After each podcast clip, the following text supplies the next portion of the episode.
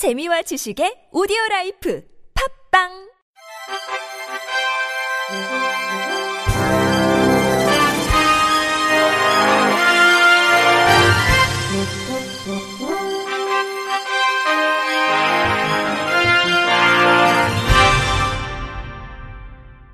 청취자 여러분 안녕하십니까? 4월 25일 수요일 KBIC 뉴스입니다.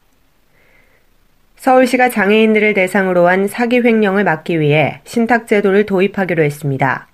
서울사회복지공익법센터와 KB하나은행은 장애인 재산의 신탁을 설정해 통장을 관리해주는 방식으로 자산을 보호하겠다고 25일 밝혔습니다.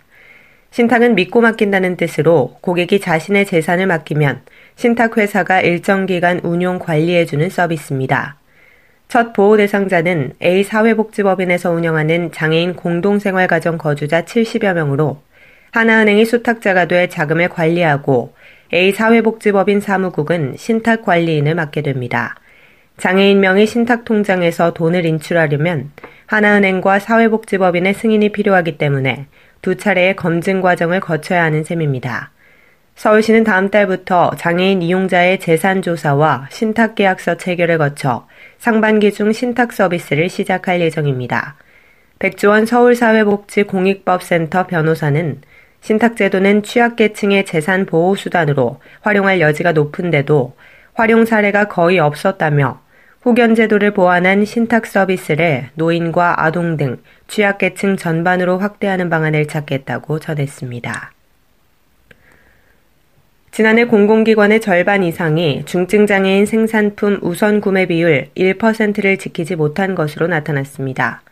보건복지부는 24일 지난해 법정 우선 구매 비율을 달성한 공공기관은 45.1%인 455개로 전년 대비 51개소 늘었으나 법정 비율을 지키지 못한 기관이 54.9%인 554개소에 달했다고 밝혔습니다.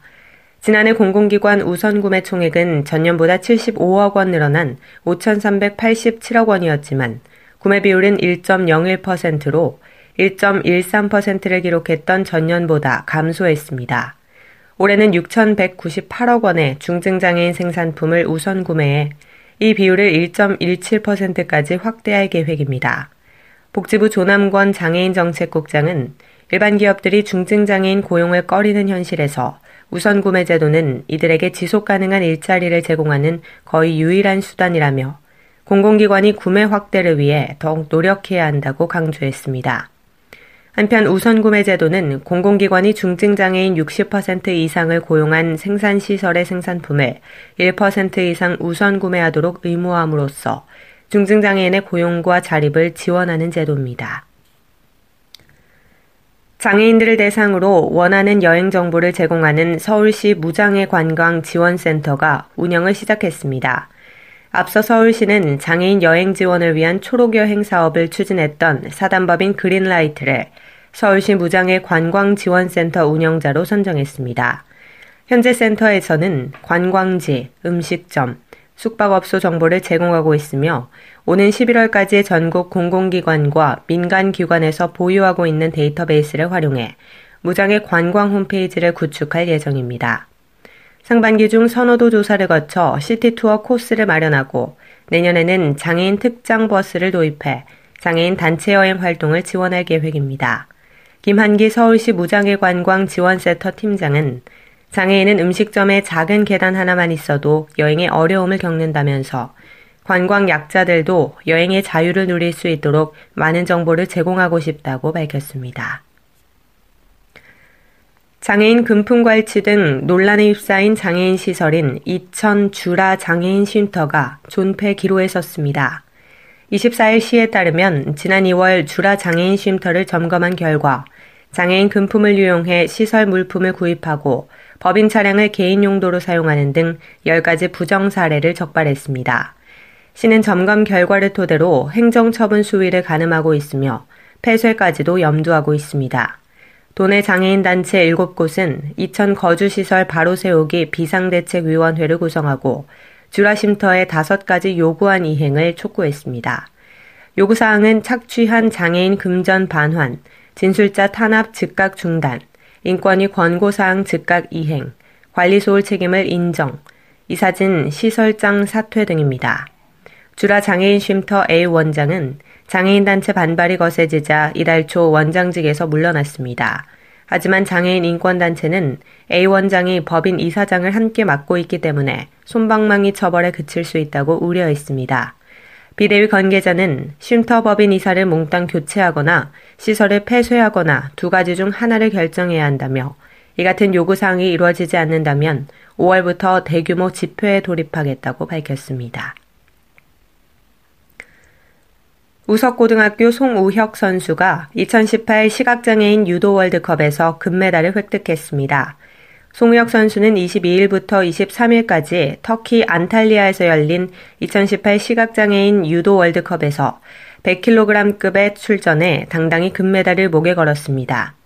송 선수는 준결승에서 터키의 타스탄 선수를 배대 뒤치기 한 판승, 결승에서 우즈베키스탄 쉐리포브 선수를 발 뒤축 걸기 한 판승으로 제치고 1위 자리를 차지했습니다.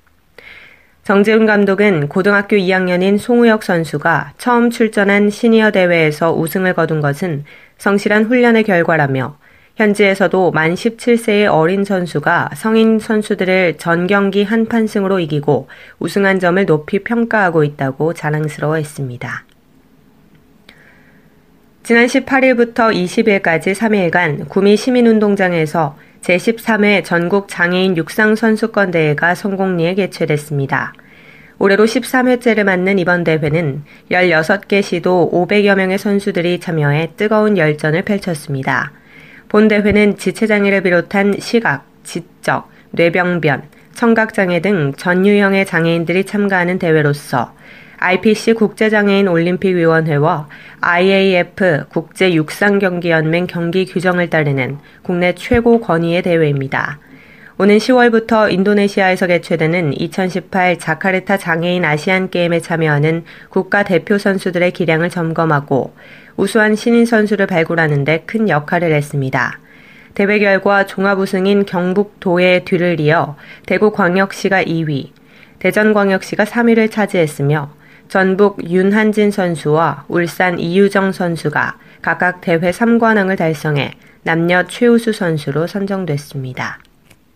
끝으로 날씨입니다. 내일은 전국적으로 대체로 맑은 가운데 오후에 가끔 구름이 끼는 곳이 있겠습니다. 당분간 평년과 기온이 비슷하거나 조금 높겠습니다. 다만 내륙 지역에는 낮과 밤의 기온차가 크겠으니 건강 관리에 유의하시기 바랍니다. 내일 새벽부터 아침 사이 중부 내륙과 경북 내륙 지역에 서리가 끼는 곳이 있겠으니 농작물 관리에 유의하셔야겠습니다. 내일 아침 최저 기온은 4도에서 12도, 낮 최고 기온은 17도에서 25도가 되겠습니다. 바다의 물결은 서해 앞바다 0.5m, 남해 앞바다에서는 0.5에서 1.5m, 동해 앞바다 0.5에서 2m로 일겠습니다. 이상으로 4월 25일 수요일 KBS 뉴스를 마칩니다. 지금까지 제작의 안재영, 진행의 조소혜였습니다. 곧이어 장가영의 클래식 산책이 방송됩니다. 고맙습니다. KBRC